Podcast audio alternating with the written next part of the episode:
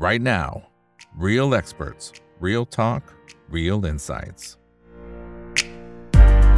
สวัสดีครับ สวัสดีเพื่อนๆนักลงทุนทุกคนนะครับ นี่คือไรนาวบายอีกบรรพททุกเรื่องที่นักลงทุนต้องรู้นะครับ และสำหรับวันนี้สิ่งที่เราต้องรู้ก็เป็นวิสัยทัศน์แล้วก็เป้าหมายรวมไปถึงกลยุทธ์ของบริษัทหนึ่งที่ตอนนี้ต้องเรียกได้ว่าเนื้อหอมมากที่สุดในประเทศไทยแล้วนะครับ เพราะว่าราคาหุ้นเนี่ยถึงแม้ว่าตลาดหุ้นในภาพรวมเนี่ยอาจจะดูแล้วก็เจอแรงกดดันเยอะแยะมากมายอย่างที่เราทราบนะครับแต่ว่าหุ้นนี้นะครับพุ่งตลอดเลยนะฮะ ทันทีที่ประกาศผลประกอบการในแต่ละไตรมาสออกมาเนี่ยก็ confirm สิ่งที่ผู้บริหารยืนยันแล้วก็ทำมาโดยตลอดนะครับก็เลยทำให้ในเรื่องของตัวราคาก็ล้อไปกับตัวผลประกอบการโตไปเรื่อยๆ จนล่าสุดนะครับก็ทำจุดสูงสุดเป็นประวัติการณ์เป็นที่เรียบร้อยแล้วนะครับบางช่วงเนี่ยก็ทะลุ 30 บาทเป็นที่เรียบร้อยแล้วนะครับแต่ว่าวันนี้อาจจะย่อนลงมานิดนึงนะครับก็อยู่ในโซนนะฮะ 29.5 แต่ก็ถือว่าอยู่ในโซนที่สูงที่สุดในประวัติการณ์เลยก็ว่าได้เลยนะครับ 29 บาท 50 สตางค์มูลค่า Market Cap ตอนนี้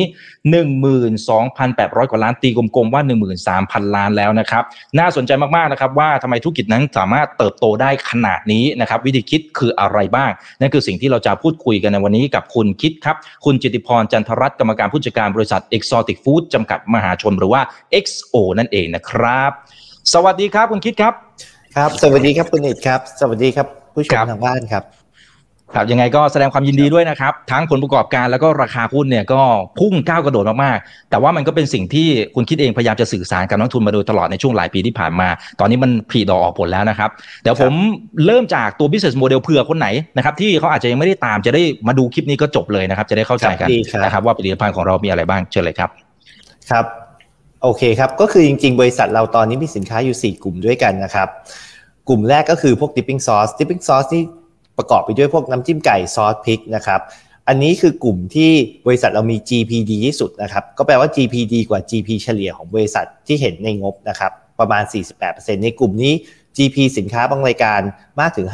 50-60%นะครับ ซึ่งถ้าจะดูบริษัท Exotic Food ดูง่ายๆ ดูว่าสินค้าในกลุ่มนี้เราขายเยอะ ถ้ายอดขายเราโตกำไรเราจะเปิดอย่างที่ทุกทีที่เราเป็นมานะครับ กลุ่มที่2นะครับก็คือกลุ่มพวก cooking paste นะครับอันนี้ก็จะมีพวกเครื่องแกง พวกกะทิเป็นต้นนะครับ ยอดขายก็ประมาณ 6%ของยอดขายบริษัททั้งหมดนะครับครับก็หน้าต่อไปได้เลยครับ มันยังมีอีก 2 กลุ่มครับ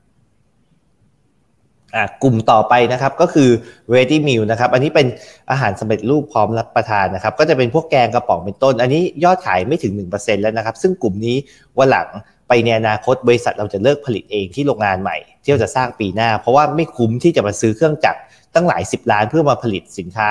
ที่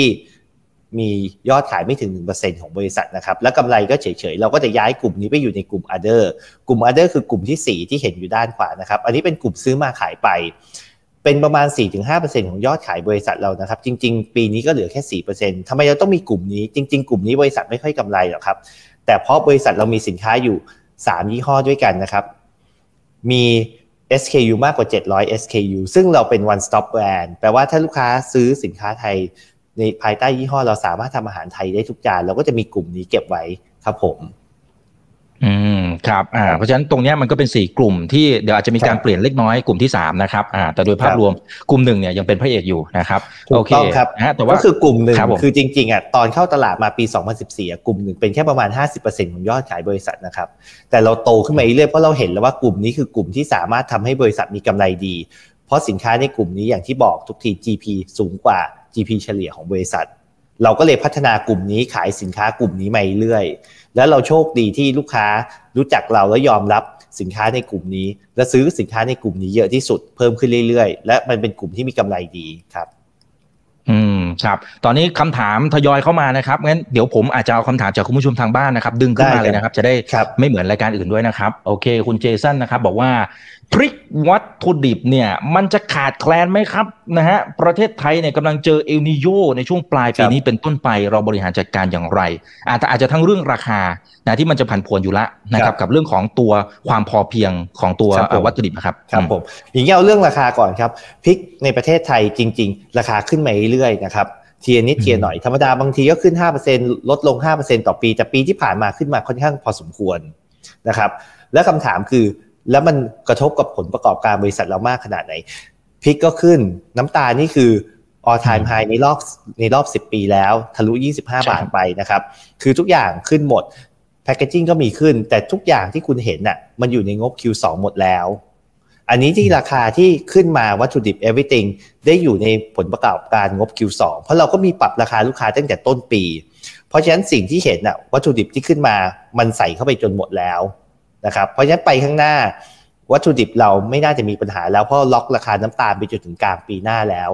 ราคาพริกเราก็เซ็นซื้อกันเรียบร้อยแล้วสำหรับปีหน้าเพราะสำหรับบริษัท Exotic Food ครับพริกเที่ยวได้มาธรรมดา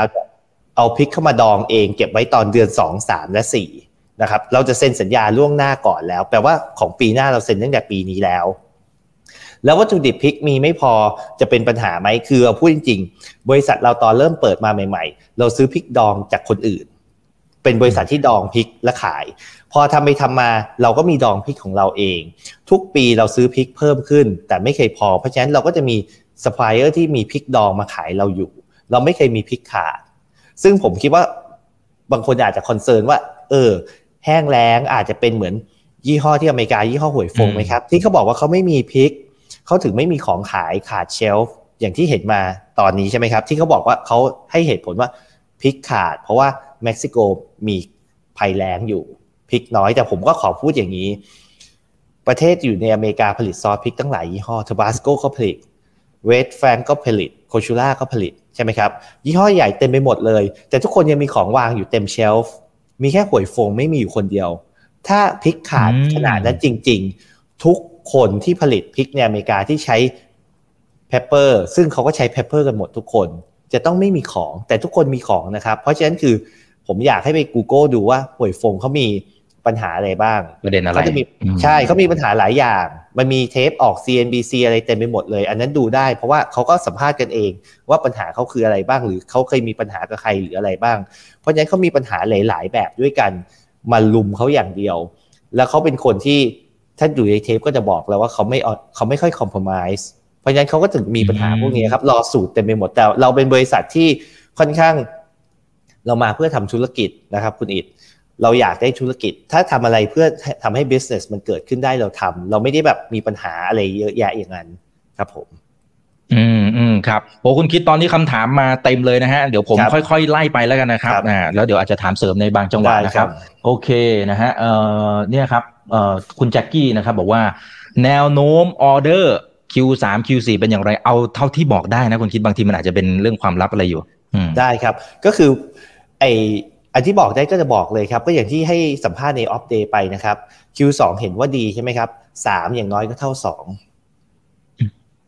ครับ อันนี้คือเราบอกได้เลย เรามั่นใจสามอย่างน้อยก็เท่าสองเพราะฉะนั้นคุณเห็นแล้วสามสองเป็นไงสามคุณก็เห็นภาพเดิมอย่างน้อย อันนั้นคือ minimum เลยครับผมสี่เป็นไงสี่เราก็มั่นใจว่าเราดีต่อเนื่องครับ เพราะว่าคือจริงๆอะครับ เราย้อนกลับไปต้นปีเราบอกเราจะโตสิบเปอร์เซ็น พอประมาณอืมก่อน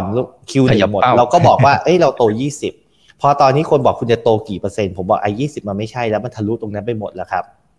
เรามามองดีกว่าว่าจะทำไงต่อ เพราะว่าคนก็อาจจะคิดว่าเอ้ยปีนี้โตปีหน้าทำไงได้ ผมก็จะบอกว่าที่เห็นและดีๆ เนี่ย ตลาดอเมริกาเหนือที่เราได้มานะครับ เราต้องแยกเป็น 3 ประเทศก่อนประเทศแรกคืออเมริกา นี่คือพอชั่นใหญ่สุดออกจากร้อยเปอร์เซ็นต์นะครับ คือตอนนี้คือโชว์ว่า10%อ อกจากทั้งหมดของเรา แต่เราคุยถึงว่าตลาดอเมริกาเหนือ ถ้าว่าพอชั่นร้อยเปอร์เซ็นต์อเมริกานี่คือมากกว่า50%นะครับอืมซึ่งอเมริกาเนี่ยเราอยู่แค่ในตอนนี้ TT หรือว่า traditional trade ยังไม่ได้เข้า modern ร้าน trade ท้องเลยถิ่นอะไรอย่างนี้ใช่ไหมฮะอ่าขายของขชำอะไรณะพวกที่นี้ที่อืมทีทียังมีของขายไม่พอเลยเพราะของไปถึงออกหมดทันที warehouse อืมลูกค้าไม่มีของอยู่ใน warehouse เลยเขามีดีโปอยู่ 6 ที่ที่อเมริกาเขาไม่มีของอยู่ใน warehouse เขาเลยไปถึงเขาส่งหมด ซึ่งตอนนี้ออเดอร์ที่มีอะส่งไปมัน pre sold ไปเกือบหมดแล้วครับ อันนี้เรายังไม่ได้เข้า MT แต่แคนาดากับเม็กซิโกเราอยู่ใน MT แล้ว เพราะฉะนั้นคำถามคืออะไรคำถามก็คือ แล้วปีหน้าจะไปได้ดีไหมเพราะปีนี้ไม่ต้องห่วงปีนี้มันโอเคแน่นอนอยู่แล้ว แค่ว่าจะขนาดไหนอืมอืม เราไปถามอืมปีหน้าดีกว่า ปีหน้าเป็นไง ปีหน้าผมก็จะบอกว่าลูกค้าที่คุยอยู่ก็บอกว่าปีหน้าจะเริ่มเข้า MT ในอเมริกาในประเทศอเมริกานะครับ เพราะว่าตอนนี้ของมีไม่พอจะขาย GT ด้วยซ้ำส่วนซอสที่เราเห็นยกตัวอย่างซอสสวยฟงที่เราเห็นว่ายอดขายประมาณ 4,500 ล้านบวกลบเนี่ยครับ ทุกคนแต่ก่อนก็คิดว่าเป็นแค่ซอสพริกรายการเดียว แต่จริงๆหวยฟงเขามีสินค้ามากกว่ารายการหนึ่ง ผมแต่ก่อนก็คิดว่าที่ขายเยอะๆสี่พันกว่าล้านเนี่ยเป็นซอสพริกหมดเลย แต่ที่ผมรู้ว่าไม่ใช่เพราะว่าผมซูมคุยกับดิสของผมที่อเมริกา เขาบอกว่ายูรู้ไหมจริงๆอะเรามีสินค้าอีกรายการหนึ่งที่ยูสามารถทำได้ สมมุติอันนี้ขาย 10 ขวด อันนั้นขายประมาณ 7 ขวดบวกบวกลบ แปลว่าก็เป็นสินค้าที่ขายเยอะๆ ซึ่งอันนี้เราจะเริ่มขายเข้าไปแค่ปลาย Q4 เอง เพราะฉะนั้นคือจริง ๆ มันยังมีทาง ขายขยายยอดขายได้อีกสำหรับปีหน้าง่ายๆ คือขายซอสอีกตัวหนึ่ง แล้วก็ทำ MT ในประเทศอเมริกาอย่างน้อย ครับผม อืมอืมครับอ่าเดี๋ยวผมขอขยายความนิดนึงนะครับเผื่อคนไหนที่อาจจะยังไม่ได้ตามนะครับ ว่าอย่างเช่น สมมติโดยทั่วไปเนี่ยโฟล์ของการทำธุรกิจเนี่ย อย่างเช่นสมมติว่าคุณลูกค้าจากฝั่งของอเมริกากับยุโรปเนี่ยเขาจะสั่งออเดอร์มาบ่อยแค่ไหนยังไงนะครับแล้วเสร็จปั๊บเราส่งให้เขาเรารับรู้รายได้เลยไหมหรือเขาต้องขายให้เสร็จเรียบร้อยก่อนอะไรต่างๆอ่านี่เผื่อจะได้เห็นภาพกันนะครับได้ครับ ของบริษัทเราเวลาลูกค้าสั่งของมาใช่ไหมครับ ถ้ายังซื้อของครั้งแรกๆเรารับ LC size ไม่งั้น TT 50%ก่อน 50%หลังจากเราส่งของออกไปเราจะส่งตั๋วให้คุณดูเป็น Copy คุณต้องให้ตั๋ว คุณต้องโอนตังค์ที่เหลือให้เรา พอคุณโอนตังค์ที่เหลือให้เรา เราก็จะส่งตั๋วตัวจริงให้คุณคุณถึงไปออกของได้ โฟจะเป็นอย่างนั้น และคือเราเก็บตังค์ทันทีของเราคือ FOB ค่า freight อยู่กับลูกค้า ตอนช่วงที่ค่า freight แพง คนก็เคยถามว่าเรามีปัญหาไหมเราบอกเราไม่มีปัญหาเพราะเราไม่ใช่เป็นคนออกค่า freight ลูกค้าออกเราขาย FOB จบ เราจบแค่ตรงนั้นเลยครับ อ๋อครับครับ ซึ่งคำว่าลูกค้าก็คือ distributor ในแต่ละประเทศ Dis ที่เราครับเป็นลูกค้าใช่ครับด้วย ใช่ครับของเราเราหา dis dis จะขายเข้าพวกห้าง retail ซูเปอร์มาร์เก็ตในประเทศเขา target เราคือเราอยากเข้า retail เป็นหลักอยู่แล้ว นี่คือบริษัทเราประเทศอื่นในยุโรปเลยพวกนี้เราก็อยู่ใน retail เป็นหลัก ตอนนี้อืมประเทศอเมริกาเข้าไปตอนแรกตอนนี้ยังอยู่แค่ TT ก็คุยกันว่าจะเข้า retail ด้วยครับผม อืมอืม ครับเอ๊ะลักษณะของของการออเดอร์สมมุติว่าเอ่อทาง distributor ของแต่ละประเทศเนี่ยสมมุติว่าสินค้ามันเหลือเท่าไหร่ยังไง แล้วเขาถึงจะออเดอร์มาให้เราแล้วเราก็จะผลิต มันน่าจะมี lag time นิดนึงใช่ไหมครับเขาน่าจะคำนวณอะไรยังไงฮะคืออันนี้ก็เป็นอะไรที่เราก็พยายาม work กันตลอดเวลา เพราะบางทีลูกค้าถ้าพูดตรงๆก็คือสั่งเยอะเกินไป overstock บางทีก็สั่งน้อยเกินไปต้องการของ เร็วขึ้น อันนี้จะเป็นอย่างนี้มาตลอดลูกค้าผมที่อยู่ยุโรปอย่างเงี้ยครับรายใหญ่ค้าขายกันมา 20 กว่าปี บางทีเขายัง overstock บางทีเขายังมีของน้อยไป เพราะคืออืมพูดจริงๆเขาขายซูเปอร์เยอะแยะในประเทศเขาแล้วบางทีอยู่ดีซูเปอร์ก็เรียก buyer เรียกคนขายเข้าไป buyer เรียกคนขายเข้าไปใช่ไหมของ dis ผมบอกว่าเนี่ยเราอยากทำโปรโมชั่นอีกละเดือนหน้า บางทีของยังมีไม่ครบเขาก็ต้องเร่งของ ครับ แล้วบางทีลูกค้าก็อาจจะคิดว่า เออ เขาสามารถขายได้เยอะขนาดนี้ แต่บางทีเขาอาจจะสั่งมากไป เพราะฉะนั้นอันนี้มันก็จะเป็นอะไรที่ปรับขึ้นปรับลงตลอดเวลา แล้วพอเขาสั่งของของบริษัทเราธรรมดาใช้เวลา4-6อาทิตย์เพื่อส่งออกอืมครับผม อืมอืมครับอ่าก็อยู่ในช่วงของการบริหารอันนี้มันเลยเป็นความยากนะครับ ของการทำธุรกิจนี้นะครับ อ่าโอเคนะครับ อันนี้พอจะเห็นภาพกันนะครับ ทีนี้ท่านนี้นะครับเขาบอกว่าถ้าโรงงานทำงานสองกะเต็มเวลา เต็มที่เลยเนี่ย ยอดขายต่อไตรมาสละเท่าไหร่โอ้เอาเอาละเอียดขนาดนั้นเลยนะครับ ก็คือเอาอย่างนี้เอาก็แล้วไกกันด์ไลน์ครับก็ได้ครับ อ่า เอาอย่างนี้ครับ Q2 เราเห็นแล้วว่ายอดขายผม600กว่าล้าน ใช่ไหมครับ U-rate Q2 ผมร้อยกว่าเปอร์เซ็นต์แล้ว อันนี้คุณต้องร้อยกว่าคำนวณเปอร์เซ็นต์คือทั้งต้องทำ OT อย่างนี้ใช่ไหมฮะ ใช่ทำไปแล้วร้อยกว่าเปอร์เซ็นต์แล้วอ่าเพราะฉะนั้นคือเราสามารถทำได้อีกหน่อยครับผม หลายคนก็เป็นอืม concern ว่าเฮ้ยตกลง cap คุณมันคือเท่าไหร่ ถ้ามันมีออเดอร์มันจะทำได้หรือไม่ได้คำตอบเราคือ เราต้องมีออเดอร์ เราต้องสั่ง packaging มาด้วย พอเรามีแพคเกจิ้งเราก็สามารถผลิตได้ครับผม เพราะฉะนั้นมันอยู่การรับออเดอร์ของลูกค้า ถ้าออเดอร์ลูกค้ามาเร่งแพคเกจิ้งยังไม่พอ มันก็จะทำไม่ทัน ถ้าลูกค้าสั่งของมาล่วงหน้า บอกเราก่อนว่าเฮ้ยเราอาจจะมีการสั่งของให้เราไปเตรียมแพคเกจิ้งไว้ อันนี้ทุกอย่างมันจะ smooth ขึ้น ครับผม เพราะฉะนั้นคือเอาอีกที Q2 ยอดขาย600กว่าล้านU-rate เกิน100%แต่ความจริงคือ U-rate เกินมัน100%มันเกินได้อยู่แล้วอืมอืมใช่ครับครับครับ อ่า โอเค นะครับ ทีนี้ถ้าเป็นในมุมของคุณลูกค้าที่เป็นแบบ end user แบบปลายทางสุดๆ เลยเนี่ยนะครับครับจริงๆ แล้วคือคนคนท้องถิ่น เช่น คนยุโรป คนอเมริกันครับหรือ หรือมันคือคนเอเชียที่ไปอาศัยอยู่ที่นู่นนะครับ คือในความคิดของเรานะครับ คือตอนเราเริ่มทำบริษัทมาก็คือเราคิดว่าเราจะมาขายสินค้าไทยที่ไม่ได้มีขายอยู่ในประเทศไทย เราจะส่งออกไปขายยุโรป เราจะเข้าตลาดไหนดี ตลาดเอเชียที่ทุกคนเขาขายกันอยู่ดีไหม ซึ่งเราก็คิดว่าเอ้ยอันนั้นมันคงยากไป เพราะว่าแน่นอนตลาดเอเชียทุกคนก็จะแบบเป็นคนเอเชียที่อยู่ที่นั่นสมัยก่อน หรืออพยพไปเขาก็จะมีซอสที่เขาคุ้นเคยแบบ ถ้าเขาใช้สีอิวยี่ห้อนี้มาตั้งแต่เด็กเขาคงใช้สีอิวยี่ห้อนี้ไปเรื่อยใช่ไหมครับ ผมก็เลยคิดว่าเออเราไปทำตลาดใหม่ คือตลาด retail ดีกว่า เพราะผมเรียนอยู่อเมริกานานแล้ว แล้วตอนนั้นผมเห็นว่าใน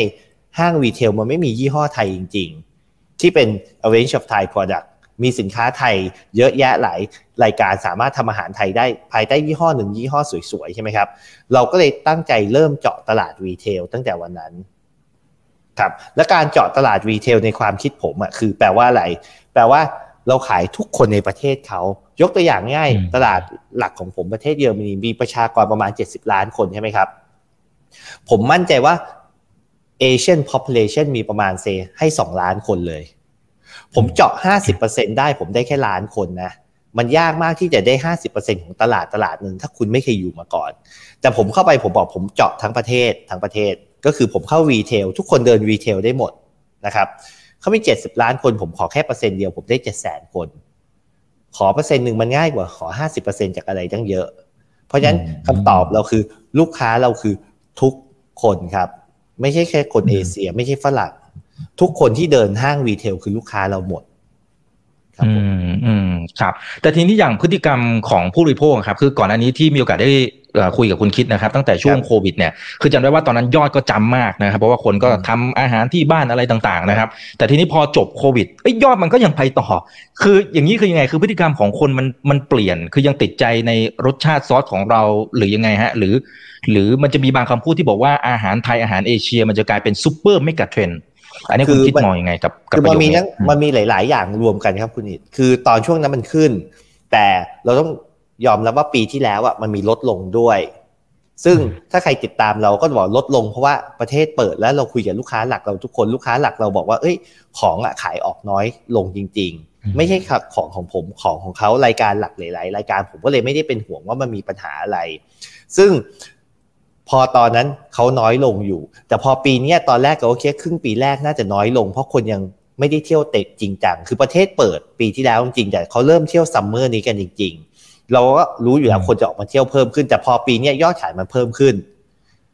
สำหรับลูกค้าหลักของเรานะ ผมก็คุยกับลูกค้าอ้าวทำไมมันเพิ่มขึ้นเร็วอย่างเงี้ย มันตีกลับเร็วกว่าที่คิดเขาบอกว่าอ๋อเราเปลี่ยนเซลล์ใหม่ เรามีเซลล์ใหม่เด็กอายุยังไม่เยอะเพิ่งจบมา ไฟแรงเนี้ยไปวิ่งขายของเต็มไปหมด ลูกค้าหลักผม เพราะฉะนั้นคือมันก็เลยทำให้ยอดขายเพิ่มขึ้นมาได้ แล้วทำไมถึงเวลาเขาทานอาหาร ถ้าเขาทาแล้วก็ทานอยู่ที่บ้านเขาชอบ วันนึงเขาก็ทำทานได้อีกครับผม แล้วตอนนี้เราก็มาโชคดีตรงที่ว่าคู่แข่งหลักเราที่อเมริกาที่ทำซอสเสียชาเขามีปัญหาอย่างที่ทุกคนรู้ พอเขามีปัญหาเราพร้อม เราก็ขายเข้าไปยอดขายเราก็เพิ่มขึ้นอีก อืมอืมครับอ่างั้นเดี๋ยวจะชวนคุยแยกเป็นสองสองฝั่งแล้วกันนะครับ คือฝั่งของยุโรปกับอเมริกานะครับ เดี๋ยวเอาทางฝั่งยุโรปที่เราเก่งมากๆนะครับ คืออย่างแรกทำไมเราสามารถจริงๆเราไม่ใช่คนแรก ที่ไปทำแต่ว่าคุณคิดสามารถตีตลาดได้กระจุยมากๆเลยนะครับเนี่ยคุณโดโดเนี่ยเขาบอกเขาอยู่อยู่ยุโรป ตอนนี้เขาบอกว่าช่วยไปเติมของด้วยนะคะ อยู่ประเทศอะไรเนี่ยนะในลองลองพิมพ์มาหน่อยนะคะขายดีจนหาซื้อไม่ได้นะครับอ่านะครับผมว่ามันก็เกิดภาพลักษณะแบบนี้ว่าเอ้ยทำไมเราถึงไปตีตลาดได้ได้แบบแทบจะยึดเบ็ดเสร็จเลยครับคือจริง ๆ ยุโรปที่บอกว่าตีได้เราก็ได้หลายที่แต่เรามีโอกาส ขายได้เพิ่มขึ้นอีกนะครับ ยุโรปทำไมเราได้ดี ผมคิดว่ามันโชคดีตอนเราเริ่มค้าขายกันแรกๆประมาณ 20 กว่าปีที่แล้วคนก็บอกยูต้องไปตลาดอเมริกาตลาดญี่ปุ่นนะเป็นตลาดอาหารที่ใหญ่ของประเทศไทย ความจริงคือเราไปทุกที่ครับคุณเอกแต่ว่ายุโรปดันซื้อของเราก่อน แล้วก็พอเราเข้าไปแล้วตอนนั้นอะ คนยังแทบจะไม่มีใครทำสินค้าไทยเป็นเรนจ์แบบที่เราทำจริง ๆ ในซูเปอร์ ถ้ามีจะเป็นพวก marketing firm ที่อยู่ต่างประเทศ เราเป็นโรงงานโรงแรกที่ แปะยี่ห้อตัวเองบอกว่าผมจะเข้า retail ชัดเจน คนอื่นตอนนั้นเขาเข้าตลาดเอเชีย พอผมเข้าไปได้ แล้วผมโชคดีผมสนิทกับ buyer ของผมสองคน ซึ่งก็มาจากประเทศหลักที่ผมขายอยู่ณปัจจุบัน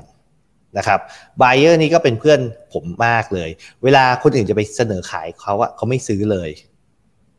แล้วพอดีเขาเป็นรายใหญ่ในประเทศเขา เขาก็ขายของของผมของผมมันก็ได้วางจำหน่ายไปทั่วไปหมด จนที่มันช่วงนั้นไม่มีใครเข้ามาได้ เพราะไบเออร์ไม่ยอมรับ quotation คนอื่น คือเราเป็นเพื่อนสนิทกัน เสร็จหลังนั้นของผมก็ได้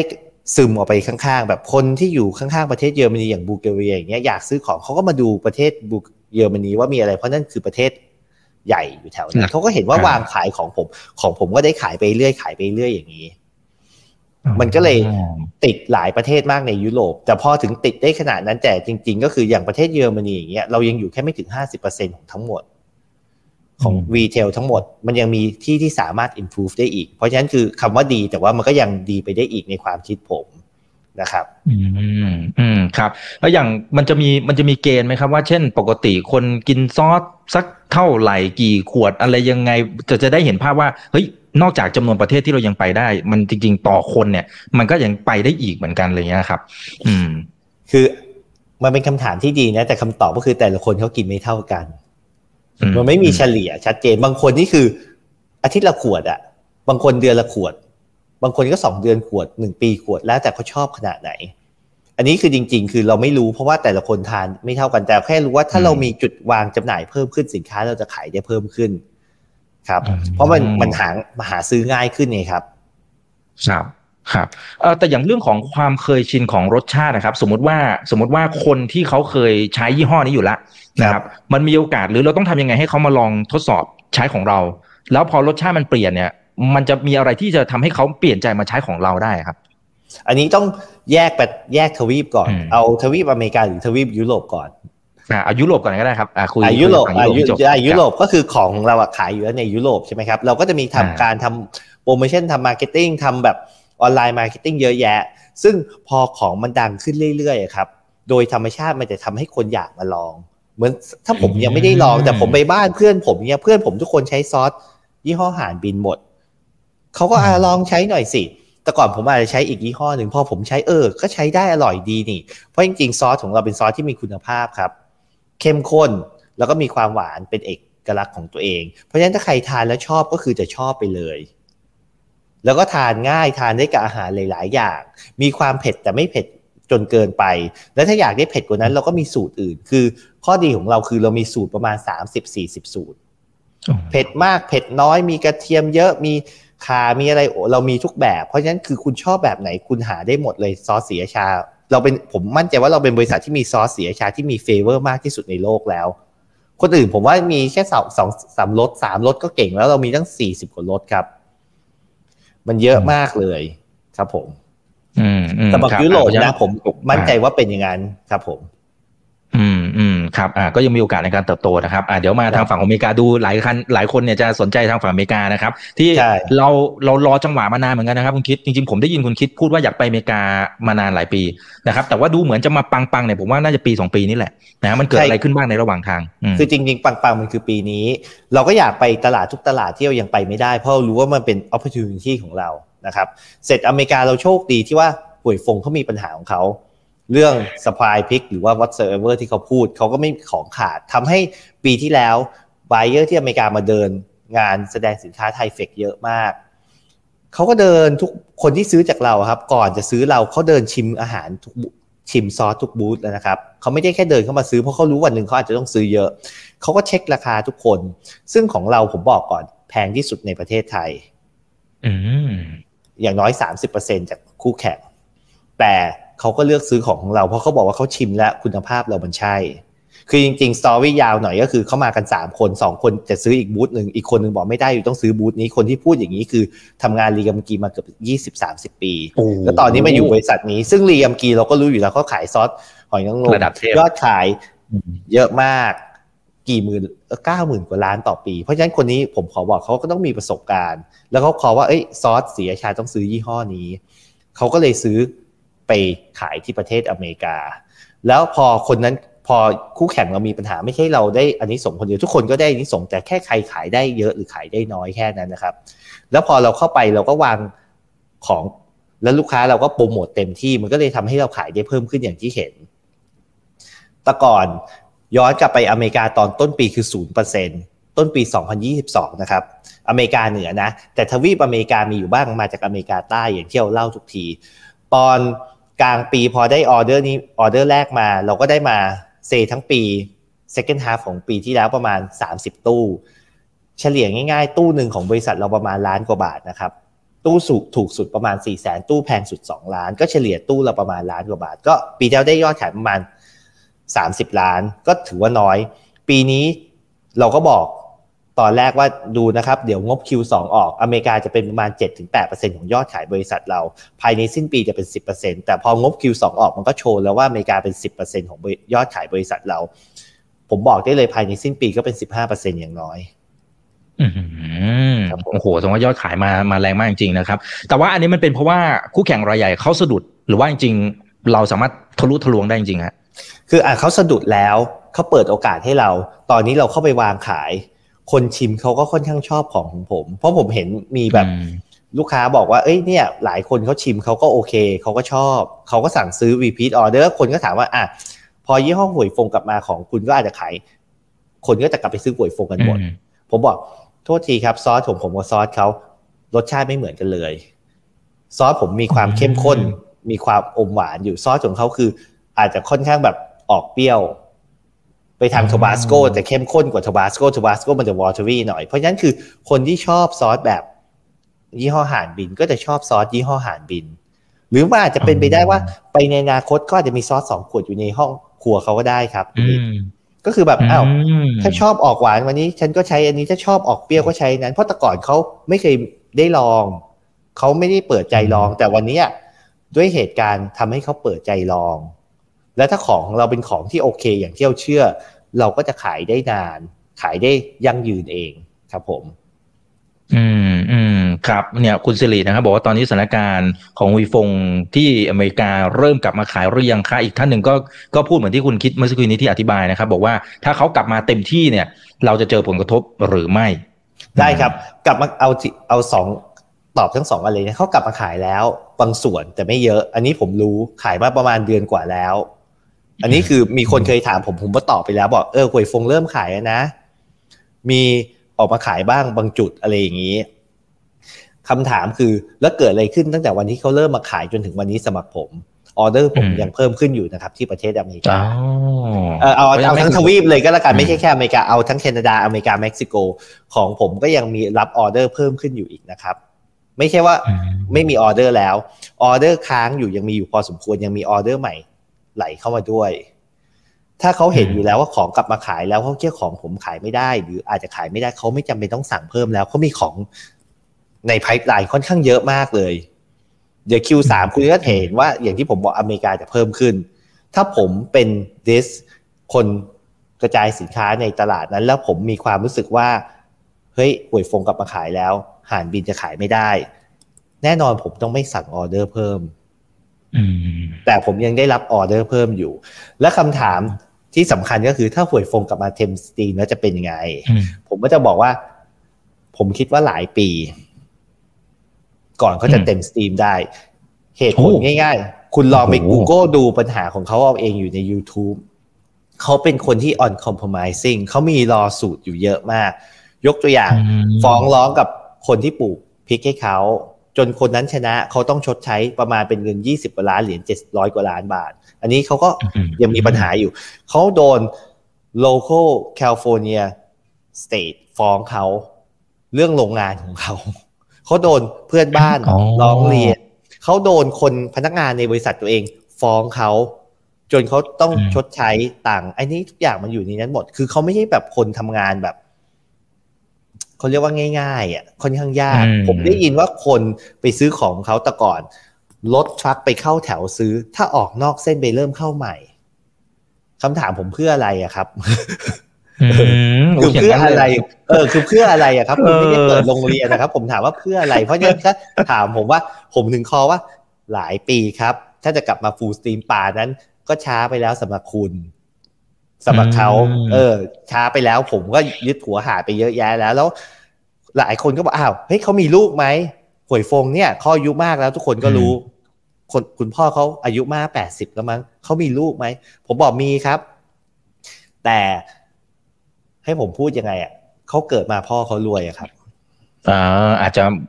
อาจจะไม่รับช่วงต่อแบบเต็มที่อะไรประมาณนี้นะอ่าเข้าใจตรงกันเกิดมาสบายในชีวิต ผมรู้ประโยคนี้ ผมรู้และผมกล้าพูดเพราะลูกค้าที่ซื้อของของผมอะบอกผมว่าปี 2019เขาเคยไปหวยฟงอืมอเมริกาเนี่ยเขาก็ไปดูเสร็จเขาก็บอกว่าเนี่ยอยู่ลูกเขาไม่ได้อย่างนั้น ใช่อืมก็คือผมก็ถามเขาไงอืมเนี่ยอยู่ลูกเขาอยู่ไหน เป็นคำถามที่ทุกคนถาม ผมก็เคยถามดิสผมเอ้ยอยู่ คุณพ่อเขาแก่แล้วเขาต้องมีลูก ลูกเขาอยู่ไหนหมดอืทำไมปล่อยให้บริษัทเป็นอย่างนี้เขาบอกอ๋อลูกเขาแบบไม่ได้แบบอันนั้นอินขนาดนั้นอ๋อเพราะฉะนั้นคือนี่ก็คือโอกาสไม่ใช่ของผม แต่แค่ของทุกคนเลย แค่ว่าใครจะเขาเรียกได้เบเข้านไปฟิตมากสุดอืมในตอนนี้ ซึ่งอืมผมบอกได้ว่าซอสสีราชาหรือซอสพริกที่ขายจากประเทศไทยไปประเทศอเมริกาซอสพริกเลยนะ ในขวดพลาสติกอย่างนี้นะครับ ตอนปีที่แล้วผมขายปลายปี30 ตู้ ผมก็คอว่าอะยังไม่เยอะ ปีนี้ตอนประมาณ คือผมมีสัมภาษณ์หลายทีตัวเลขมันเพิ่มมาเรื่อยๆตอนผม 150 ตู้ ผมก็บอกแล้ว ผมกล้าพูดเลยว่า ผมเป็นรายใหญ่ที่สุดที่ขายไปอเมริกาซอสพริก ผมจะจบสิ้นปีอย่างน้อย 250 ตู้ ผมก็บอก ถ้าผมกล้าคอตัวเองว่าใหญ่สุดสินค้าตัวเดียว 150 ตู้ 250 ผมก็ต้องใหญ่สุดอยู่ดีสำหรับสินค้าตัวเดียวขายไปประเทศอเมริกา ไม่ใช่ตัวเดียวหลาย ๆ ตัวแต่ว่าคอมันคือตัวเดียวอยู่แล้วนะตอนนี้ เพราะฉะนั้นผมก็ครับเชื่อว่าบริษัทเราได้อันนี้ส่งส์ค่อนข้างดีแล้วเราสามารถฉวยโอกาสนี้และทำให้มันเป็นตลาดที่เขาเรียกว่า sustain และโตไปข้างหน้าได้ครับ อืม แต่เราจะเปิดเกมรุกยังไงครับหนึ่งสองสามตอนนี้เราวางเกมแพลนยังไงว่าใช้จังหวะที่เขาอาจจะเพียงพล้ำไปอีกหลายปีเนี่ยนะครับ ใช้ชิงจังหวะ เพราะว่าอย่างอย่างที่เราคุยเมื่อสักครู่นี้นะครับ ก่อนอันนี้นะครับ ที่บอกว่าโอ้โหรสชาติบางทีมัน โอเค คนอาจจะมีสองขวด แต่ว่าผมก็ผมก็เชื่อว่าบางคนก็ติดรสชาติจริงๆนะแล้วอาจจะคุ้นชินเขาอาจจะยังไม่เคยชิมของคุณคิดหรอกนะครับ แต่ว่าครับเคยชินอย่างเงี้ยก็ซื้อเจ้านี้มาแบบโอ้โหเป็นสิบสิบปี ไม่ได้เปลี่ยนเลย นะครับอ่าเจ้านี้มาแล้วนะครับ จะลองชิมดีไหมอ่า เราเราจะต้องมี game plan ยังไงครับ คือ dis ผมที่อเมริกาพูดอย่างนี้เลย เวลาเขาเอาของไปขายแล้วเขาตอนนี้เดี๋ยวเราจะมี ad ยิงอยู่ในอเมริกาพวก ad ตรงนี้ตรงนั้นบิลบอร์ดอะไรนะครับ เพิ่มขึ้น ซึ่งจะเขียน message ชัดเจนว่าซอสศรีราชายี่ห้อห่านบิน คือซอสศรีราชาที่ดังที่สุดในยุโรปอืมซึ่ง เพราะว่า dis ของผมที่มาจากอเมริกาคนเนี้ยเขาบอกเขาไม่เคยซื้อสินค้ายี่ห้อไหน ที่ไม่ใช่ top three จากประเทศนั้นๆครับคุณอิดก็อาจจะถามว่าอ้าวโทษทีห่านบินไม่ได้ขายอยู่ในประเทศไทยคุณจะเป็น top three ได้ไง ผมบอกยุโรปถูกต้องครับ แต่ว่าดิสผมคอว่าทั้งยุโรปผมคือท็อป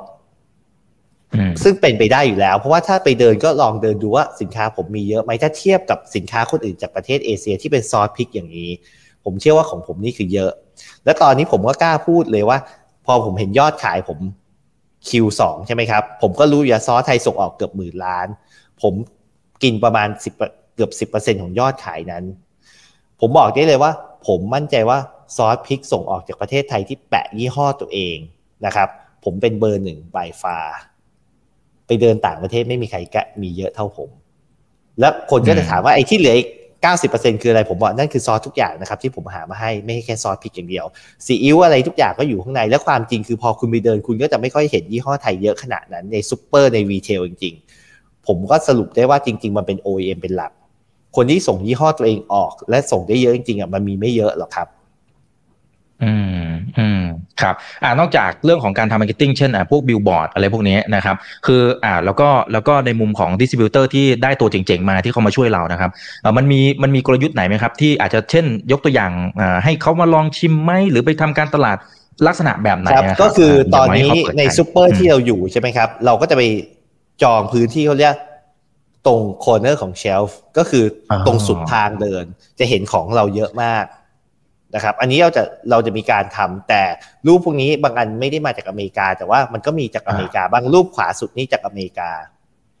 ครับ คือกองเอาไปกองไว้เยอะ ๆ เลย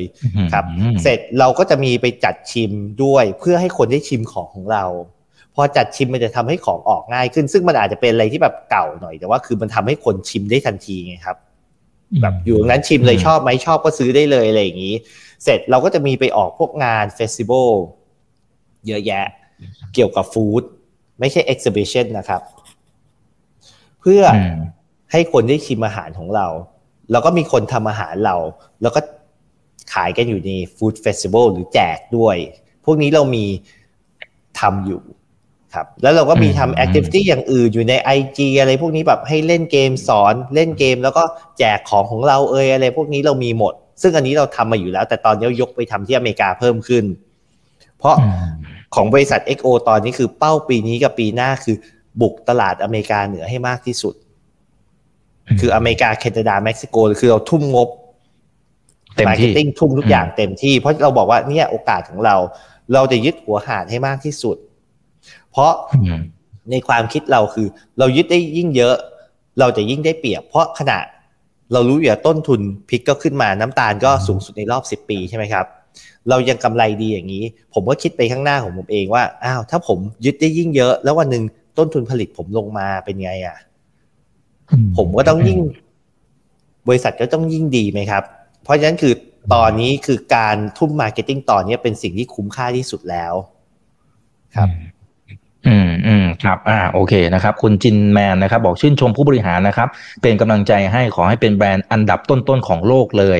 นะครับอ่าพอต้นๆของโลกจริงก็ก็น่าถามต่อเหมือนกันนะครับ ว่าอย่างเค้กก้อนนี้ที่เราทุ่มแบบสัพพะกำลังลงไปเนี่ย เราคาดหวังเค้กก้อนนี้สักสักแค่ไหน อาจจะพอให้เห็นเป็นเป็นแค่ในเชิงหลักการหลักการคิดอะไรต่างๆครับ ได้ครับเอาอย่างนี้เลยครับ เอาย่อเอาถ้าเทียบกับยี่ห้อหวยฟงก่อนนะครับ ยี่ห้อหวยฟงนี่เขาขายอยู่ประมาณเซ สี่พันถึงห้าพันล้าน ผมให้เขาสักห้าพันล้านก็ได้ มันจริงๆมันประมาณสี่พันแปดร้อยล้านปีสองพันสิบเก้าครับ ก็อืมอยู่ตลาดอยู่ทวีปอเมริกาผมคอว่าเขามีประมาณสักสี่พันสี่ร้อยล้าน เพราะว่านอกอเมประเทศอเมริกาเขาขายแต่เขาขายน้อยมาก เพราะผมรู้ข้อนี้นะครับดิสที่ออสเตรเลียเป็นดิสคนเดียวกันเขาขายประมาณร้อยกว่าตู้แค่นั้น ที่เหลือเขาไม่เขาเป็นกระจัดกระจายแบบน้อย เพราะฉะนั้นผมคอว่าเขามีประมาณ4,000 4,400 ล้านที่อเมริกา แค่ยี่ห้อหวยฟงนะครับ ภายในสิ้นปีนี้ ผมคาดว่าเอาภายใน Q3 ก็ได้ ภายใน Q3 นี่ผมว่าผมก็เป็นอย่างน้อย กินตลาดเขาเข้าไป5%อัพแล้ว ภายในสิ้นปีผมกินตลาดเขาผมคิดว่าอาจจะถึง 10%ด้วยซ้ำและจากตลาดของ Huy Fong ที่ผมกินเข้าไป 10%แล้วมาดูจากตลาดซอสอเมริกา hot sauce ในทวีปอเมริกาทั้งหมดมันคือเท่าไหร่ใช่ไหมครับ ผมไปเจอใน CNBC มา ผมก็เลยคำนวณกับ ตลาด hot sauce ของประเทศทวีปอเมริกาเหนือน่าจะประมาณ70,000ล้านบาทเจ็ดหมื่นล้านบาทต่อปีอืมซึ่ง Huy Fong เป็นหนึ่งใน player ในตลาดนั้นไม่ใช่ทั้งหมด มันมีโทบาสโกมีคนอื่นมีคนอื่นอีกใช่ไหมครับ เราคิดว่าเราขออย่างน้อยเริ่มต้นว่าเราต้องเป็นเบอร์สองรองหวยฟง ถ้าเป็นซอสหน้าตาคล้ายๆอย่างนี้หวยฟงมีอยู่ประมาณ 4,400 ล้านอืม ครับผมอือหืออื้อหือครับเพราะฉะนั้นได้อีกเยอะมากนะครับอ่าโอเค คุณองศาบอกดีใจด้วยนะคะ สินค้าไทยไประดับโลกแล้วนะคะนะฮะเอ่อเดี๋ยวผมขอไล่ดูหน่อยนะครับ ว่ามีใครถามอะไรบ้างนี่คุณเจสันนะครับ บอกว่าเอ่อตอนนี้สร้างโรงงานขยายกำลังการขยายกำลังการผลิตหรือยังครับ จะเริ่มที่ผลิตออกมาแบบเอาขวดแรกเลย ขวดแรกเลยมันจะเมื่อไหร่ยังไงนะครับโรงงานใหม่ใช่ไหมครับ แผนเดิมเราคือเราครับซื้อที่ที่โลดจนะตั้งแต่ปีที่แล้วแล้วประมาณ 40 ไร่ นะครับแผนเดิมคือกลางปีหน้า เราจะเริ่มสร้างโรงงานใหม่ที่โลดจนะ จะเสร็จปลายปี 2025 อันนี้ยังเป็นแผนเดิมอยู่ครับอืมอืมซึ่งครับณตอนนี้โรงงานเดิมเราก็ยัง support เราได้อยู่ ถึงแม้ U rate มันจะเกินร้อยเพราะเรารู้อยู่แล้วว่าโรงงานมาผลิตเกินร้อยเปอร์เซ็นต์ได้ เพราะมันมีกะอีกกะหนึ่งครับผมอืม ครับจริงๆเราเราสามารถเร่งแผนได้ไหมครับ ให้มันเร็วขึ้นเพราะตอนนี้โอ้โหดูเท่าที่ดูนี่ออเดอร์มาล้นก็ๆตอนเลนี้เลยนะฮะครับ ตอนนี้คุณอิดเราก็คุยกันอยู่ก็อาจจะพยายามทำให้มันเร็วขึ้น แต่ว่าคือเราอยากสร้างให้มันดี เราก็ขอใช้เวลาออกแบบออกแผนมันนิดหน่อย เพื่อให้มันออกมาดี เพราะโรงงานใหม่เราต้องการสร้างให้มันดีขึ้นไปอีกอืมจากโรงงานเดิมที่เรามีทันสมัยขึ้น ใช่อันเดิมอืมก็ fully auto แล้วแต่อันใหม่จะให้แบบ fully auto กว่าเดิมอีก คือแบบ ให้ speed มันเร็วขึ้นทุกอย่าง เพราะฉะนั้นอันนี้ขอเวลาทำนิดหน่อยแต่ตอนจบมันก็จะดีอยู่ดีครับครับ capacity มันจะใหญ่กว่าโรงงานเดิมสักแค่ไหนนะครับ แล้วพออันใหม่เสร็จปั๊บอันเก่านี่ยังยังจะทำอยู่ไหมฮะคำตอบแรกเลย อันเก่าทำอยู่นะครับ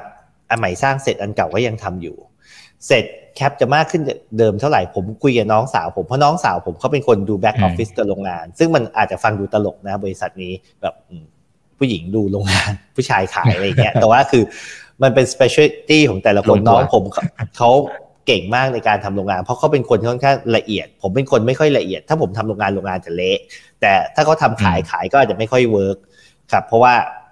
เขาก็มีสไตล์ของเขาใช่ไหมครับ ซึ่งผมก็คุยกับยุ้ยผมว่ายุ้ยโรงงานใหม่สร้างเสร็จอะขอ cap อย่างน้อยส่งออกได้ประมาณห้าพันถึงห้าพันห้าร้อยล้านนะครับ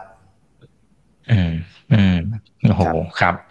นะก็ไปคำนวณกันนะครับ คุณโกโก้บอกว่าดูในพอร์ตตอนนี้มีแค่ XO ตัวเดียวที่เขียวนะครับ โอเคนะอีกท่านหนึ่งนะครับ ก็บอกว่าถือมานานแล้วนะครับ มั่นใจผู้บริหารตอนนี้ภูมิใจมากอีอีมีอีอีด้วยนะครับโอเค เดี๋ยวขอไล่ดูหน่อยอ้าวเออนี่ท่านนี้บอกว่า อย่าลืมทำตลาดในไทยด้วยนะครับ คุณวิทยากรอีกท่านหนึ่งบอกว่าทำไมไม่ลุยตลาดในไทยด้วยครับ เป็นคำถามที่ดีครับ จริง ๆ เรามีขายอยู่ในไทย แต่ตอนนี้ขายผ่านแค่ Lazada กับ Shopee นะครับ และเเมื่อต้นปีประมาณเดือน 4 5 6 เราก็มีไป collab กับโอ้กะจู๋เอาซอสมา collab ทำเมนูกับโอ้กะจู๋ไป2เมนูนะครับแต่ไปข้างหน้าเราก็จะมีทำคอลแลบพวกนี้แล้วก็เริ่มกลับมาขายในไทยอยู่ อย่างที่เราบอกเราอยากให้เอาซอสไทยที่ไปดังทั่วโลกสร้างชื่อเสียงให้ประเทศเรากลับมาให้เราได้ลิ้มรสชิมกันว่าเอ้ยจริง ๆ ซอสตัวนี้โอเคนะที่ไปสร้างชื่อเสียงก็อร่อย เข้มข้น มีรสชาติเป็นเอกลักษณ์ของตัวเอง อันนี้เราก็มีแผนในการทำตลาดไปข้างหน้าอยู่ นะครับ แต่ว่าตลาดหลักเราตอนนี้เรารู้ว่ามันอยู่ต่างประเทศ แต่ไม่ใช่ว่าเราไม่อยากมาทำในประเทศไทย เราก็เริ่มเอากลับมาแล้วครับ ก็มันมีโครงการหาบินบินกับเมืองไทยอย่างเงี้ยครับอ๋อใช่หาบินบินกับไทยอะไรอย่างเงี้ยหาบินบินกับไทยหาบินแลนดิ้งอินไทยแลนด์อะไรอย่างเงี้ยมันจะมีอันนี้ออกมาครับผมโอ้ครับอ่าน่ารักมากนะครับเออคุณสมยศนะครับ บอกว่ามีแผนที่จะเพิ่มรสชาติในปีนี้อ่าอีกสักกี่รสชาติเหรอครับ วางแผนอย่างไร ครับ เราก็มีรสชาติใหม่ๆ ออกมาเรื่อยๆนะครับ ทุกปีก็มีหลายรสเหมือนกัน แต่ช่วงนี้คือเทรนด์เกาหลีมา เราก็จะมีซอสผสมรสชาติออกเกาหลีมา ครับ ผมอย่างยกตัวอย่างเรามีสีชากิมจิสีชาบูโกกิเป็นต้นอะไรอย่างนี้ ก็มีออกมาขายก็คือไปขายที่ยุโรปครับ ครับ โอเคนะครับ ก็ก็มีรสชาติที่หลากหลายนะครับ คุณอัครรัตน์บอกว่าอเมริกาใต้มีแนวโน้มไปทำตลาดในอนาคตหรือเปล่าครับ ครับ คืออเมริกาใต้เรามีขายอยู่แล้ว แต่ก่อนหน้านี้จะขายไม่เยอะ ก็อย่างที่เราเล่าว่าตอนต้นปี 2022 อเมริกาเหนือคือศูนย์แต่ทวีปอเมริกามีเพราะมันมาจากอเมริกาใต้ แปลว่าอเมริกาใต้เรามีขายสินค้าเราอยู่บ้างนะครับ ยกตัวอย่างชิลี ถ้าผมจำไม่ผิดชิลีมีแน่นอน บราซิลนี่น่าจะมีบ้างเพรูนี่ผมจำไม่ได้แล้วมีหรือเปล่า แต่ว่าคีย์ของเราคือตอนนี้เรารู้แล้วว่า เราเริ่มทำตลาดอเมริกาเหนือได้ดี เขาไหลไปที่เม็กซิโกกับแคนาดาแล้ว จากตรงนี้เราก็สามารถต่อลงมาอเมริกากลาง มันจะลงมาอเมริกาใต้เองเพราะทำไปเรื่อยเพราะคนแถบนั้นเขาก็จะมองว่าอเมริกาใช้อะไร ก็เหมือนคนในยุโรปเขาจะมองว่าประเทศเยอรมนีประเทศอังกฤษฮอลแลนด์ ฝรั่งเศสใช้อะไร แถบทวีปอเมริกาเขาก็มองไปที่อเมริกาชัดเจน อเมริกาใช้อะไรเยอะ เดี๋ยวเขาก็จะใช้ ซึ่งปีหน้าเราก็มีโครงการจะไปงานแสดงสินค้าที่อเมริกาใต้อยู่ ก็จะเริ่มไปเพิ่มขึ้น เพื่อเพราะเพราะว่าเรารู้แล้วตรงนี้มันได้ต้องไปต่อยอด อืมครับอ่าโอเคมันก็เป็นโอกาสนะครับ คุณช้าบอกว่า XO เนี่ยสามารถส่งผ่านต้นทุนสู่ลูกค้าได้ อันนี้น่าสนใจมากๆนะครับวันนี้ต้นทุนเนี่ยพุ่งสูงขนาดนี้ แต่ว่ายังรักษาระดับทำมาจิ้นได้ดีขนาดนี้ชื่นชมนะครับอาจจะแชร์หน่อยได้ไหมครับว่าเราเราทำยังไงครับ เพราะว่ามาจิ้นเนี่ยใครเห็นผมว่าโอ้โหร้องว้าวหมดนะครับว่ามายังไงครับทำได้แบบสุดยอดมากๆเลยนะฮะเดี๋ยวลองเปิดให้ดูนะครับนะฮะครับโอ้โหก็จริงเนี่ยฮะบริษัทเรา first half Q2 ของ 2023ครับอยู่ที่ 48%ซึ่งอันนี้ที่เราได้มาเพราะว่าข้อแรกเราได้ปรับราคาขายเราตั้งแต่ต้นปีแล้ว8ถึง12%เซเฉลี่ย 10%ก็ได้ราคาขายเราได้ปรับขึ้นมา 10%ตั้งแต่ต้นปีแล้ว พอ Q2 พูดผิดตอนต้นปีเขาให้ปรับประมาณ 70% Q2 ปรับอีก 20% Q3 ปรับอีก 10%เพราะฉะนั้นทั้งหมดมันจะปรับ 100%แล้ว อันนี้ลูกค้าเขายอมรับราคาใหม่มาตั้งแต่ ปีที่แล้วแล้วมาปรับปีนี้ทำไมเราถึงปรับราคาได้ เพราะว่าผมเน้นอีกทีว่าเราขายยี่ห้อตัวเองเป็นหลัก ณ ปัจจุบันเราขายยี่ห้อตัวเอง 96% OEM 4%คือบริษัทผมจะไม่ชอบ OEM ไม่ชอบขาย เพราะเราเคยมีประสบการณ์ขายมา แล้วก็ตอนต้นขายได้เยอะ แต่พอราคาคุยไม่รู้เรื่องปีหน้าเขาไปซื้อคนอื่นเลย เราก็เลยบอกต้องมาทำยี่ห้อตัวเองการทำยี่ห้อตัวเองมันมี bargaining power เยอะ เราก็สามารถปรับราคาลูกค้าได้ เพราะว่ามันยี่ห้อเรา เขาจะอืมเขาลงทุนเอาของเข้าซูเปอร์แล้ว เขาก็ไม่อยากไปลงทุนยี่ห้ออื่น ง่าย ๆ อย่างนั้น เพราะฉะนั้นคือ GP เรามันก็ค่อนข้างดี และที่สำคัญคีย์ของเราคืออย่างที่ผมพูดว่าบริษัทเราเป็นบริษัทที่ขายสินค้าเหมือนเดิม ถ้ายอดขายโต สินค้าที่ขายดี โดยรวมตัวเดิมจะโต เป็นตัวที่มี GP ดีเราไม่ได้แบบไปเอากลุ่มอื่นมาขายที่ไม่มี GP ก็บอกผมจะโต 20%แล้วพองบออกมาก็แบบอ้าว ไม่เห็นมีกำไรมีแต่โตอย่างเดียวของบริษัทเราคือ ถ้ายอดขายโตกำไรโตแน่นอน เพราะว่าถ้าย้อนกลับไปดูย้อนหลังคุณแทร็กดูได้เลย มีช่วงหนึ่งยอดขาย 300 กว่าล้านกำไร 60 ล้าน มีคิวหนึ่งพอยอดขายไป 350 ล้านกำไรโดดไป 90 ล้านเลยครับ ยอดขายขึ้น 50 ล้านกำไรโดด 30 โอเคนะ จาก 350 อยู่ตรงนั้นแล้วมีคิวหนึ่งไป 450 2 ปีที่แล้วกำไรโดดเป็น 150 กว่าล้านกำไรโดดทันทีทุกที แล้วพอช่วงนี้ผมก่อนงบออก ผมก็บอกแล้วว่าเนี่ยคุณดูนะ ยอดขายเราประมาณ 3 4 0 0 ล้านอยู่อย่างนี้ครับ คุณเห็นกำไรอย่างนี้นะ คุณรอดูนะ Q2 เราอะเราบอกแล้วว่ายอดขายเราถล่มทลาย หนังเรื่องเดิมเล่นให้ดูหลายรอบแล้ว เดี๋ยวจะเล่นให้ดูอีกรอบหนึ่งแต่อัพสเกลเพราะว่าตอนนี้ ยอดขายเปิดมากกว่าเดิมกำไรก็เปิดอย่างที่เห็น มันก็จะเป็นอย่างนี้ เพราะฉะนั้นคือเวลามองบริษัทเรามันง่าย เพราะเราไม่ได้มีธุรกิจซับซ้อนไม่ได้มีอะไร ไม่ได้มีบริษัทลูกไม่ได้มีอะไรเลย เราขายสินค้าอยู่แค่สี่กลุ่ม เราเน้นขายสินค้าอยู่แค่นี้ และโดยเฉพาะกลุ่มแรกเพราะเรารู้ว่ากำไรดี กลุ่มแรกตอนเข้าตลาดมาแค่ห้าสิบเปอร์เซ็นเองของยอดขายบริษัทวันนี้แปดสิบเก้าเปอร์เซ็นแล้ว เพราะเรารู้ว่าสิ่งสิ่งนี้ถ้าเราทำมันจะทำให้บริษัทโตไปข้างหน้าพร้อมกับกำไรที่ดีครับ อืมอืมครับครับอ่าแต่ว่ามันมันจะได้จะเรียกว่าสุดเนี่ยประมาณสักแค่ไหนที่เราจะสามารถเมนเทนได้ได้ไปเรื่อยๆฮะได้ในระยะยาวแล้วกัน อ่า คือคำว่าผมคิดว่าถ้าคำถามคือว่าวันหนึ่งกลุ่มหนึ่งเราจะเหลือเจ็ดสิบเปอร์เซ็นหรือเปล่า เพราะยอดขายเราโตขึ้นเรื่อยๆ ผมจะบอกว่าเป็นไปไม่ได้ กลับไปดูย้อนหลังแปดปีเลย ยอดขายเราโตมาจากเท่าไหร่ เราเป็นบริษัทในตลาดหลักทรัพย์มันมีข้อมูลย้อนหลังหมด คุณดูได้คุณเอามาแทร็กเลยครับ แล้วคุณก็ดูเลยว่ากลุ่มหนึ่งเราเพราะเราสรุปให้คุณดูอยู่แล้ว ตลอดเวลากลุ่มหนึ่งมันเป็นกี่เปอร์เซ็นต์ คุณก็จะเห็นว่ากลุ่มหนึ่งมันโตมาเรื่อยพร้อมยอดขายที่โต เพราะฉะนั้นคือเราไม่เคยมียอดขายที่โตแล้วกลุ่มหนึ่งตกนะครับ มันมีแต่ยอดขายโตแล้วกลุ่มหนึ่งขึ้น 8 ปีซ้อนจาก 50มาถึง 89เปอร์เซ็นเราก็จะเมนเทนของเราอย่างนี้ไปเรื่อย ตลอดไป คือยอดขายไม่ว่าถ้าวันหนึ่งข้างหน้าผมยอดขาย 3,000 ล้าน กลุ่มหนึ่งผมก็ 89เปอร์เซ็นต์90เปอร์เซ็นต์อยู่ดี ผมจะไม่มีวัน 3,000 ล้าน และกลุ่มหนึ่งผมยังอยู่เท่านี้นั่นไม่ใช่วิธีที่เราทำเพราะเรารู้ว่ามันไม่กำไร เราอยากแค่ เราอยากโตแบบมีคุณภาพอะครับไม่ใช่แค่โตแค่ปริมาณให้เห็นว่าเฮ้ยยอดขายผมโตยอดขายผมโตยอดขายผมโตอย่างนี้ไม่ใช่บริษัทเรา บริษัทเราวันไหนพูดว่ายอดขายโตคุณมั่นใจได้เลยกำไรวิ่งตามจบ ผมพูดอย่างนี้ทุกเทปทุกรอบ เพราะว่าใช่มันเป็นสิ่งที่เรา ตั้งใจทำแล้วตั้งใจทำแค่นี้เราไม่ให้ทำอย่างอื่นอยู่แล้วใช่ครับครับอ่าอ่าพอทำไปเรื่อยๆ มันก็ผีดอกผลอย่างที่เราเห็นนะครับครับณทีทีนะครับบอกว่าเอ่อเอาใจช่วยผู้บริหารนะครับ เพราะว่าผลงานดีมาโดยตลอด แล้วก็เป็นหุ้นเปลี่ยนชีวิตนะครับอ่าเป็นหุ้นเปลี่ยนชีวิตของคุณขอบทีคุณทีครับด้วยนะครับขอบคุณครับอ่าโอ้โหสุดยอดยินดีมากๆด้วยนะครับยินอ่าดีทีนี้ด้วยครับครับอ่ายินดีกับผู้ถือหุ้นทุกๆคนนะครับอ่าแล้วก็อ่าเดี๋ยวดูนะครับนี่ท่านนี้นะครับบอกว่า ทำไมไม่เจาะตลาดญี่ปุ่นเหรอครับ อืมครับผมตลาดญี่ปุ่นก่อนเรามีตลาดอเมริกาเป็นประมาณหนึ่งเปอร์เซ็นของยอดขายบริษัทอืมไม่ใช่ไม่ได้ขายขายอยู่ แต่ยังไม่เยอะ ขายอยู่ประมาณสิบกว่าล้านบาทนะครับ นั่นคือปีที่แล้วนะ แต่พอปีนี้ญี่ปุ่นก็ยังขายประมาณเท่าเดิมแต่มันมีอเมริกามาญี่ปุ่นก็อาจจะไม่ถึงหนึ่งเปอร์เซ็นของยอดขายบริษัทเราแล้ว คำถามคือทำไมคุณไม่เจาะทำไมเราไม่เจาะอะไรอย่างนี้ ไม่ใช่เราไม่เจาะเราก็เจาะเราไป เราก็พยายามขายอยู่เรื่อยๆแต่บางทีมันเป็นจังหวะว่าเฮ้ยตอนนี้เราอาจจะต้องเปลี่ยนดิสเพราะว่าดิสคนนี้อยู่มาหลายปีแล้วไม่ไปไหนเลย บริบริษัทเราก็มีนะครับ ว่าถ้าอยู่มานานๆแล้วไม่โอเค เราก็จะคุยกับเซลล์ว่าเอ้ยหาคนใหม่เถอะไม่ work แล้วอะไรอย่างนี้ ใช่ครับ เราจะไม่อยู่อืมนะไปเรื่อยเพราะฉะนั้นคือทุกตลาดเราจะพยายามหาทางว่าเฮ้ยถ้า อยู่มานานแล้วยังไม่ไปไหนเลยเราก็จะพยายามคิดว่าจะเปลี่ยน dis อืมซึ่งญี่ปุ่นก็เป็นตลาดที่เราคิดว่า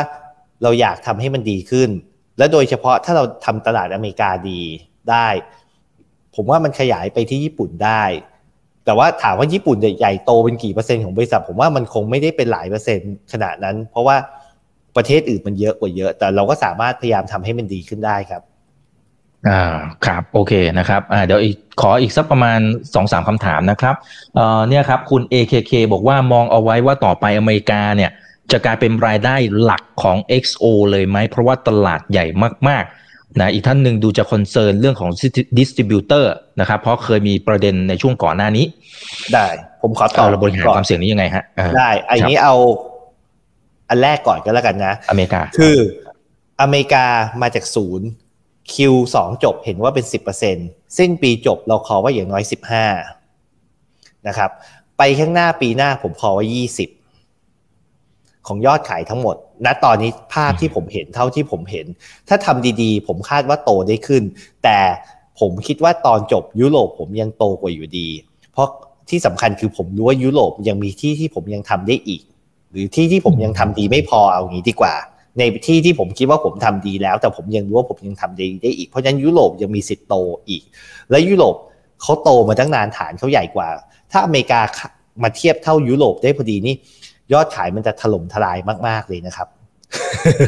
เพราะว่ามันจะถล่มทลายมากๆเลยนะครับ แต่ว่าผมบอกได้เลยว่าผมคอง่ายๆอย่างนี้ สิ้นปีสิบห้าปีหน้ายี่สิบอย่างน้อยครับายอดขายแชร์พอทั้งหมดก็ละโตขึ้นเยอะอืมใช่ ก็ถือว่า มาจากศูนย์นี่ผมถือว่าภายในสองปี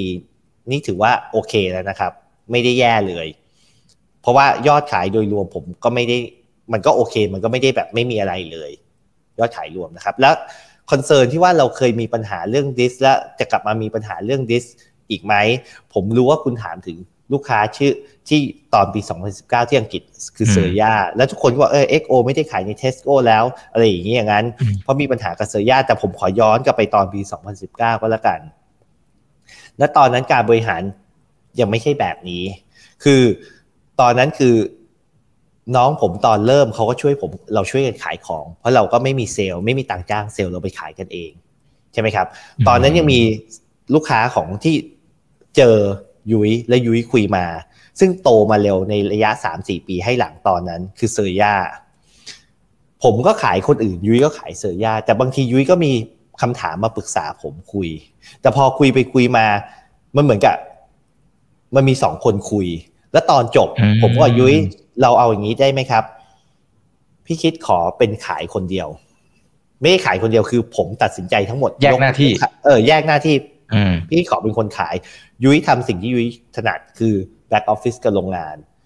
เอาลูกค้ามาทั้งหมด พอลูกค้ามาหมด Surya เป็นหนึ่งในนั้น ผมก็คุย ผมก็บอกว่าเฮ้ยคนนี้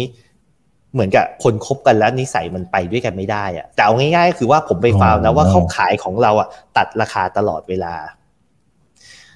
ตอนนั้นสินค้าเราขายอยู่ใน retail shelf ที่ประเทศอังกฤษ 3.1 ปอนด์ นั่นคือราคา standard size กลางนะครับ บางช่วงขายถึง 2 ปอนด์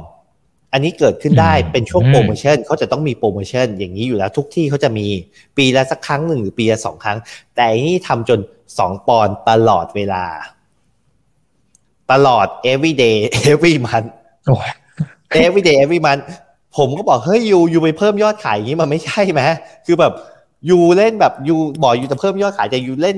เอากดราคาจนดับดำอืมเออ ผมบอกเฮ้ยมันใช่เหรอ แล้วเขาก็มาบอกผมว่าขอ special lot จะไปขายที่นี่แล้วก็แอบไปขายอีกที่หนึ่ง dump ราคาจนเละผมก็บอกเฮ้ย you ทำอย่างนี้ไม่ได้นะ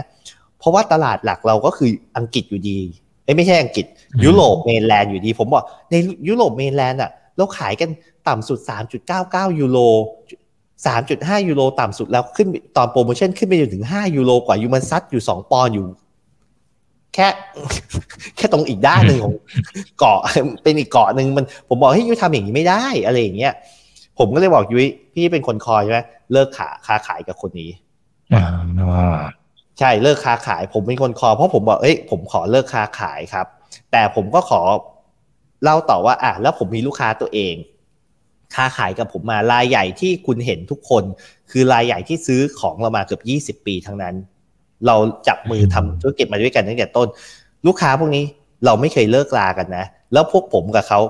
ทำธุรกิจด้วยกันก็แน่นอนเหมือน relationship คน มีขึ้นมีลง เหมือนเราแต่งงานกันบางทีบางปีก็ดี บางปีก็เหม็นหน้ากันจนไม่อยากเห็นแล้ว แต่ตอนจบคือเราไม่เคยเลิกค้าขายกันเพราะเรารู้ว่าอยู่ด้วยกันผลประโยชน์มันมากกว่า ทุกคนมันมีกำไรเราก็อยู่ด้วยกันเราอาจจะทะเลาะกันแต่ตอนจบเราอยู่ด้วยกันได้เพราะฉะนั้นลูกค้าหลักผม คนอื่นผมไม่เคยเลิกนะครับ มันมีแต่แค่ Surya ที่ผมรับมาแล้วผมบอกผมขอเลิก อืมครับโอ้อันนี้เป็นคุณสมบัติของผู้บริหารที่ดีนะครับ คือพอประเมินดูแลแล้วกล้าคอแอคชั่นไปเลยนะครับ โอเคนะฮะสวัสดีทักทายนะครับเจ็ดร้อยห้าสิบท่านนะครับยังไงเพื่อนๆฝากกดไลค์กดแชร์กันด้วยนะครับเออคุณแจ็คกี้นะครับ บอกว่าคุณคิดเนี่ยมีเป้าหมายรายได้สามถึงห้าปีไม่ครับเออจริง ๆ อีกท่านหนึ่งถามกำไรแต่กำไรคงไม่ได้นะกำไรคงไม่ได้ครับใช่เอาห้าปีก็แล้วกันครับห้าปีผมอยากอย่างน้อยสี่พันโอ้ก็ผมให้สัมภาษณ์ไปแล้วว่า คนก็ถามว่าอยากได้ห้าปีเท่าไหร่ผมก็ก็ห้าปีผมอยากโตจากปีหน้า ก็เซสักไม่ใช่ปีหน้าโตจากสิ้นปีนี้อย่างน้อยร้อยเปอร์เซ็นต์ก็คือถ้าตัวเลขคร่าวๆก็คือประมาณเท่านั้นแหละครับ บวกลบนิดหน่อย ใช่ตัวเลขคร่าวๆซึ่งถามว่าเป็นไปได้ไหมผมก็บอกคุณก็ลองไปแทร็กกลับว่า ที่ผ่าน average growth ของเรามันคือเท่าไหร่จริงๆ แล้วคุณก็คูณไปข้างหน้าเองว่าคุณคิดว่าได้หรือไม่ได้นี้ก็แล้วแต่คุณคิดครับ คือมันมีปีที่ดีปีที่ไม่ดี ผมยอมรับว่าอย่างที่บอกบองบริษัทเราบางคนเขาอยากให้มันโต Q on Q ผมว่าไม่ใช่ XO ไม่ใช่บริษัทที่โต Q on Q ยอดขาย เราเป็นบริษัทที่ over period of time สมควรโตขึ้นเรื่อย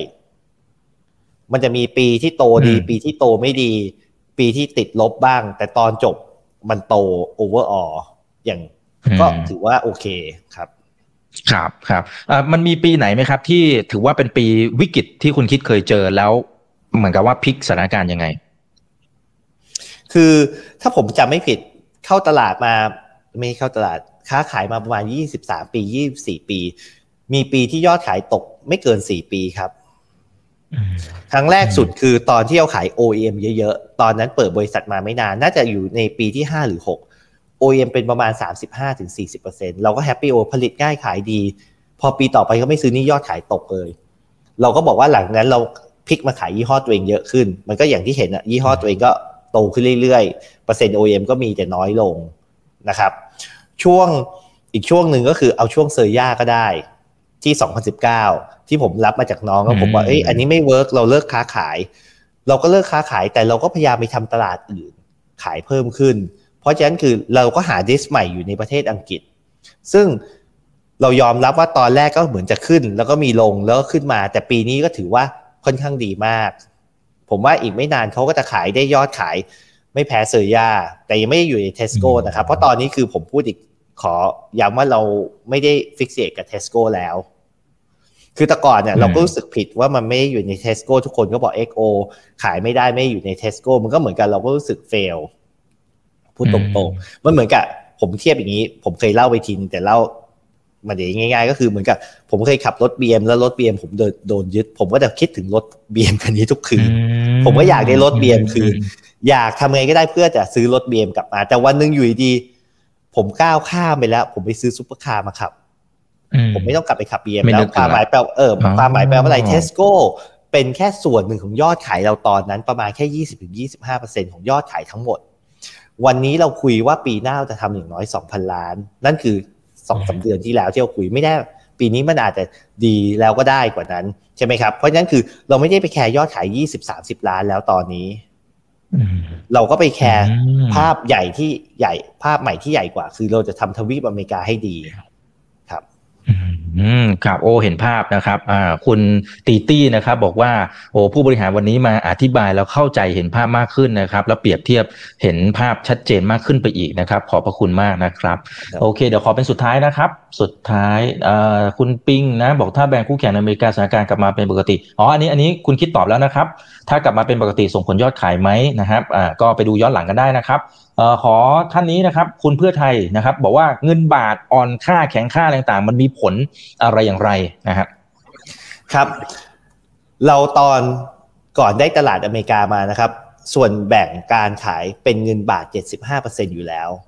ที่เราขายเจ็ดผมมั่นใจว่าผมเป็นบริษัทส่งออกบริษัทเดียวที่ขายซอสที่ขายเงินบาทได้75%คนต้องจ่ายผมเงินบาทนะ เพราะผมขายยี่ห้อตัวเองเป็นหลัก ตอนนั้นเงิน US 20%เงินยูโร5% ผมว่าภายในสิ้นปีนี้ เงิน US น่าจะเป็นประมาณ 30ถึง3 35เปอร์เซ็นเงินยูโรก็เหลือประมาณไม่ถึง5เปอร์เซ็นเงินบาทจะน้อยลง เงินบาทจะขึ้นลง อย่างที่ว่าบางทีก็แข็งบางทีก็อ่อน แต่ก่อนที่เราเปลี่ยนมาเป็นเงินบาท 75เปอร์เซ็นสมัยก่อนเราขายเป็นเงิน US กับยูโรเป็นหลักนะครับ นโยบายเราคือถ้า exchange rate มัน fluctuate เกิน 5%เราจะ fix 50%ของยอดส่งออกทั้งหมด ถ้าวันนี้ผมยังใช้นโยบายเดิมผมไม่ต้องทำอะไร เพราะอะไร เพราะเงินบาทผมมันอย่างน้อยตอนสิ้นปีมันจะประมาณ 60%มันก็เกิน 50%อยู่ดี ผมก็จะไม่ fix อะไร เพราะประสบการณ์ของบริษัทเราทุกทีที่เรา fix แล้วขาดทุน fix ทีไรก็ขาดทุนทุกที fix เสร็จแบงค์โทรมาบอกจะลง fix ดีไหมเดี๋ยวมันจะเดี๋ยวมันจะแย่กว่านี้ fix เสร็จอีกสามเดือนมันเด้งกลับไปผมโทรกลับไป มันเกิดอะไรขึ้นนะครับ ผมก็ book ขาดทุนทุกรอบ ผมก็ book ขาดทุนเราเล่นหุ้นครับ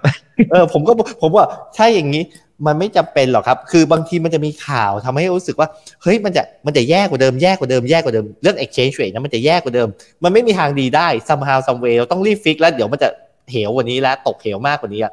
fix เสร็จมันเด้งกลับขึ้นไปทุกทีเลย ผมบอกเฮ้ยผมบอกผมเจอประสบการณ์นี้มาหลายทีเพราะผมต้องบุ๊กวันไทม์ลอให้บริษัทไปอย่างน้อยหลายทีผมรู้ผมเลยบอกพอเคิดไม่ต้องทำแล้วก็ได้ ปล่อยเข้าไปเดี๋ยวเขาขึ้นเอง คือมันเป็นอย่างนี้ทุกทีครับ ใช่ ครับนึกถึงเวลาที่เราเล่นหุ้นเลยนะฮะซื้อทีไรปั๊บลง พอลงปั๊บขายปั๊บขึ้นเลยโอเคนะครับก็คุยกันพอสมควรนะครับนี่ท่านนี้นะครับบอกว่าชื่นชมผู้บริหารนะครับยังไงก็เป็นกำลังใจให้นะครับอยากเห็นแบรนด์ไทยไปแบรนด์โลกจริงๆ ผมว่าก็ถือว่าเป็นแบรนด์ระดับโลกแล้วนะครับนะในระดับนี้นะฮะแล้วก็เนี่ยครับถือมานานแล้วนะครับยังไง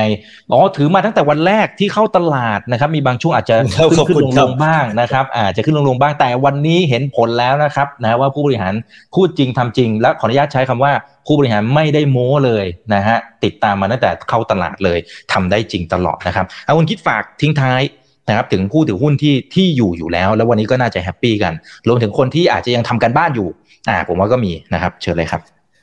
ครับก็คือผมก็จะพูดอย่างนี้ทุกทีนะครับ จริง ๆ บริษัท XO ครับเราเป็นบริษัทง่ายๆ ดูง่ายๆ มันไม่ยาก เพราะเราไม่มีธุรกิจซับซ้อน เราแค่ขายสินค้าไม่กี่รายการ เรามีกลุ่มสินค้าอยู่แค่สี่กลุ่ม เราตั้งใจขายกลุ่มสินค้ากลุ่มแรกมากที่สุด เพราะนั้น GP ดีที่สุด เราทำอย่างนี้ตั้งแต่วันเราเข้าตลาด วันนั้นเป็นแค่ประมาณ 50%ของยอดขายเป็นกลุ่มหนึ่ง วันนี้เป็น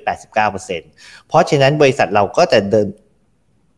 ต่อ policy นี้ต่อไปเรื่อย เพราะเรารู้ว่านี่เป็นสิ่งที่เราสมควรทำแล้วมันทำให้บริษัทมีกำไรที่ดีนะครับ แปลว่าเราต้องการทำอย่างเดียวคือ โตทำให้ยอดขายเราโตโดยยังเป็น portion เหมือนเดิม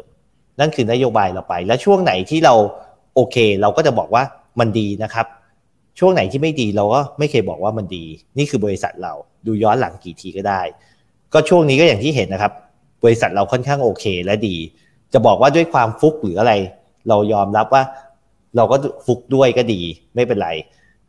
แต่เราพร้อมที่จะขาย เพราะฉะนั้นตอนนี้ตลาดหลักที่เราอยากตั้งใจทำ ปีนี้ปีหน้าคืออเมริกาเหนือชัดเจน เราจะยึดตรงนี้ให้ได้ และอยู่อย่างยั่งยืนแล้วทำให้มันโตต่อไป เพราะถ้าเราทำตรงนี้ได้ตอนจบยอดขายบริษัทเรา